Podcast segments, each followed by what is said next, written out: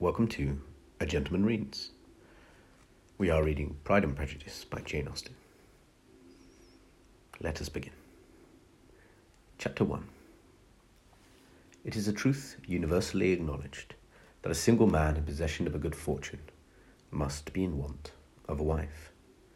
However little known the feelings or views of such a man may be on his first entering a neighbourhood, this truth is so well fixed in the minds of the surrounding families that he is considered as the rightful property of some one or other of their daughters. My dear Mr. Bennet, said his lady to him one day, have you heard that Netherfield Park is let at last? Mr. Bennet replied that he had not. But it is, returned she, for Mrs. Long has just been here, and she told me all about it. Mr. Bennet made no answer. Do not you want to know who has taken it? cried his wife impatiently.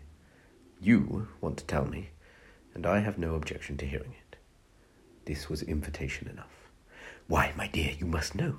Mrs. Long says that Netherfield is taken by a young man of large fortune from the north of England, that he came down on Monday in a chaise and four to see the place, and was so much delighted with it that he agreed with Mr. Morris immediately that he is to take possession before Michaelmas, and some of his servants are to be in the house by the end of next week. What is his name? Bingley. Is he married or single? Oh, single, my dear, to be sure. A single man of large fortune, four or five thousand a year. What a fine thing for our girls. How so? How can it affect them? My dear Mr. Bennet, replied his wife, how can you be so tiresome? You must know that I am thinking of him marrying one of them. Is that his design in settling here? Design? Nonsense. How can you talk so?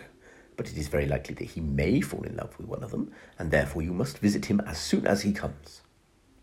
I see no occasion for that. You and the girls may go, or you may send them by themselves, which perhaps will still be better, for as you are as handsome as any of them, Mr. Bingley might like you the best of the party.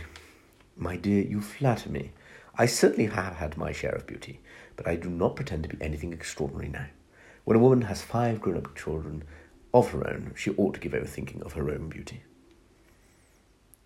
In such cases, a woman has not often much beauty to think of. But, my dear, you must indeed go and see Mr. Bingley when he comes into the neighbourhood. It is more than I engage for, I assure you. But consider your daughters.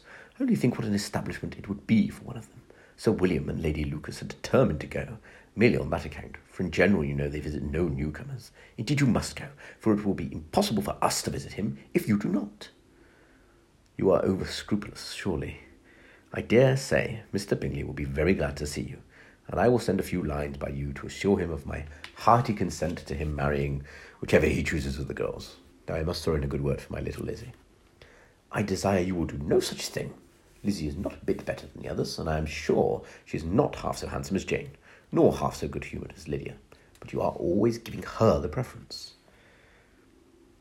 They have none of them much to recommend them, replied he. They are all silly and ignorant like other girls, but Lizzie has something more of quickness than her sisters. Mr. Bennet, how can you abuse your own children in such a way? You take delight in vexing me. You have no compassion on my poor nerves.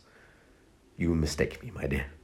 I have a high respect for your nerves. They are my old friends. I have heard you mention them with consideration, these twenty years at least. Ah, you do not know what I suffer.